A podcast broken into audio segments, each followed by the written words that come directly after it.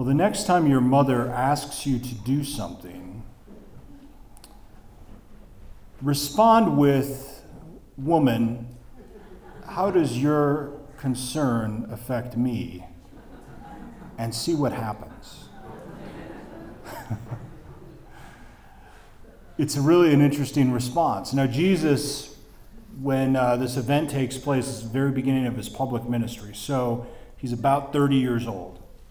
So he's, he's you know, he's a grown man. Um, so he's not a little, he's not a child. Still, it, it seems like a very striking response. You know, it seems a little cold, even.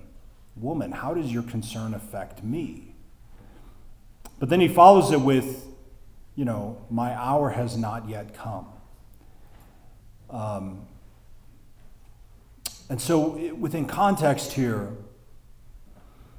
clearly the Blessed Mother knows he can do something about the situation. Clearly, you know, he, she's been with him for 30 years. He's done things privately that she has seen. He hasn't done things publicly yet signs, wonders, miracles. But she knows he can do something. But he's basically saying, you know, this concern that you have in this public setting, it's not time yet. It's not time yet. I realize you have this concern, but it's not necessarily my concern, is it? He's a human son, though.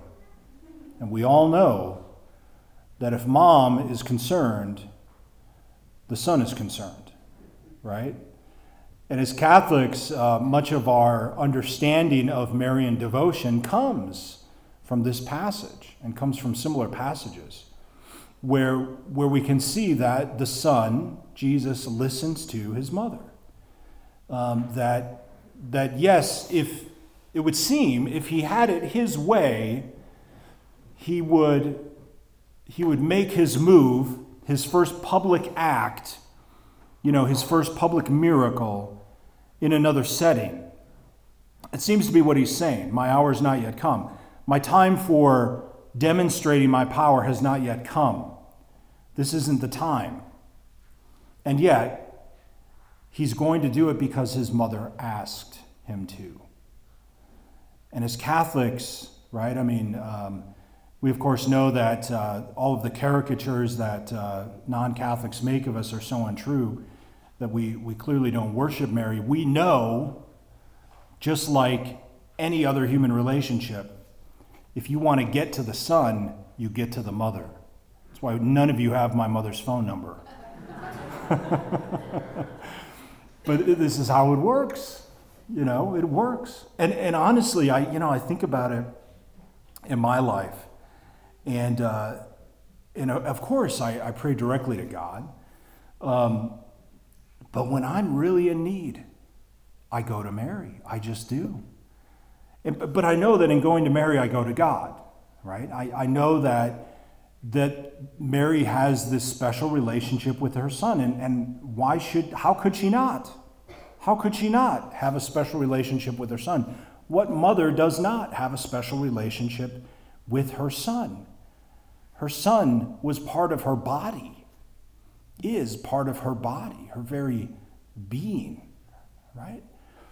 So, so Jesus knows, I mean, he has some sense that, you know, if he had it his way, it would be another time. But his mother has asked him to. So, you know, why would that be? Well, okay.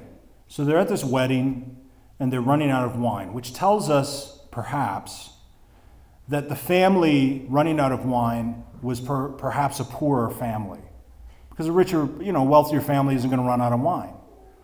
So they're running out of wine, or they were ill prepared, or something. But either way, the family's about to suffer some embarrassment. Perhaps Mary is close to the family. She was invited to the wedding. She must be obviously close to them in some way, connected in some way, and she wants to preserve them some embarrassment, right? She wants to protect them in some way. She has some empathy or sympathy for them.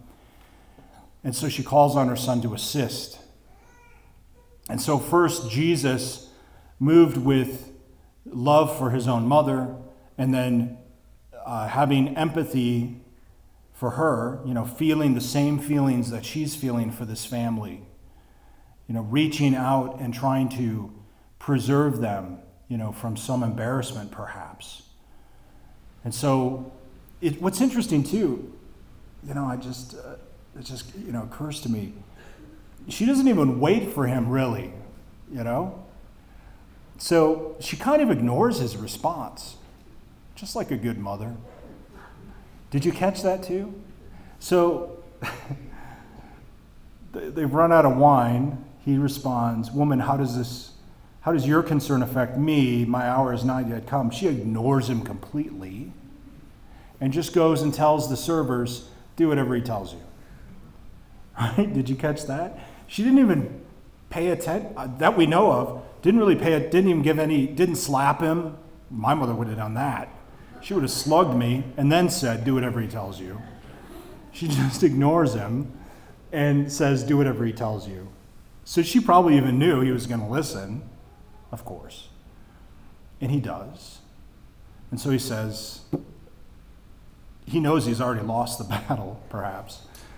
Fill the, fill the water jars with water. Fill the jars with water. 20 and 30 gallons. They fill them with water. All right, you know, take the ladle out, take it to the head waiter. The head waiter takes a sip. He's amazed because it's in this amazing vintage of wine. And he says, Well, this is amazing. You've saved the best for last. Because everybody serves the best at the beginning, because after you've had a few glasses, you can't tell anymore. So then you save the bad, you know, you, you serve the bad stuff later or the common stuff later, and who can tell? Right? But you've saved the best stuff for last, the best vintage for last. So not only, not only did Jesus help this family sort of save face, right? They didn't run out of wine. And maybe they were a poor family because they were running out of wine. But now that they have saved the best vintage for last, the, the glorious wine for last. He's actually made them look as though they're wealthy. Right? Now they are, you know, pouring out upon their guests the best that they have. So he's he's he's showing or he's he's allowing this family a greater dignity than they could have ever had before, than they could have ever done on their own, they could have ever mustered on their own. Do you see? So, this great wine that they could have never afforded on their own, they're now able to share with all of their guests. And now they are able to enjoy this richness with their friends and their family. The Lord takes something very common, water, and makes something glorious out of it and shares this lavishly with this family and all of their guests. It's really a, a wonderful, wonderful miracle for his first miracle. There's so many different ways to, to look at this. If we, if we penetrate it even more, you know, theologically, um, look at more of the God stuff in it, how the Lord takes common and makes something great, takes what is common and makes something great. We find that this is what he does with everything. In baptism, he takes water and makes something great as he transforms the human person. In confirmation, he takes common oil and transforms the human person. Right? In bread and wine, he takes common things and transforms them into his, his own flesh and blood for our consumption, for our transformation, and on and on and on. He takes the common and transforms it into something great. And all of these things, all of these sacraments, are put at the service for common people to be transformed. For his goal is to take you and I and to transform us into something great as well. not just a common vintage, but to transform us into something greater than we could have ever imagined. I mean, He really does want to make us into saints. He really does want to transform us into something that makes Him, makes Him truly in awe of His own goodness and glory. And it's hard to imagine. You might turn to the person next to you and think that isn't possible. You might look at the person talking to you and say that isn't possible. I might look at you and say that isn't possible. And I know that through human eyes, we, of course, how could, how could that be possible? How could it be possible with water turned into a great vintage? How could it be possible with bread and wine turned into the body and blood? Because God wills it. Because this is what He does over and over and over. This is what God does. This is the great mystery of God. Is He turns the common into greatness. He turns evil into good. He turns suffering into majesty. He turns it around over and over and over. And He will do the same with you. He will do the same amazingly, even with me.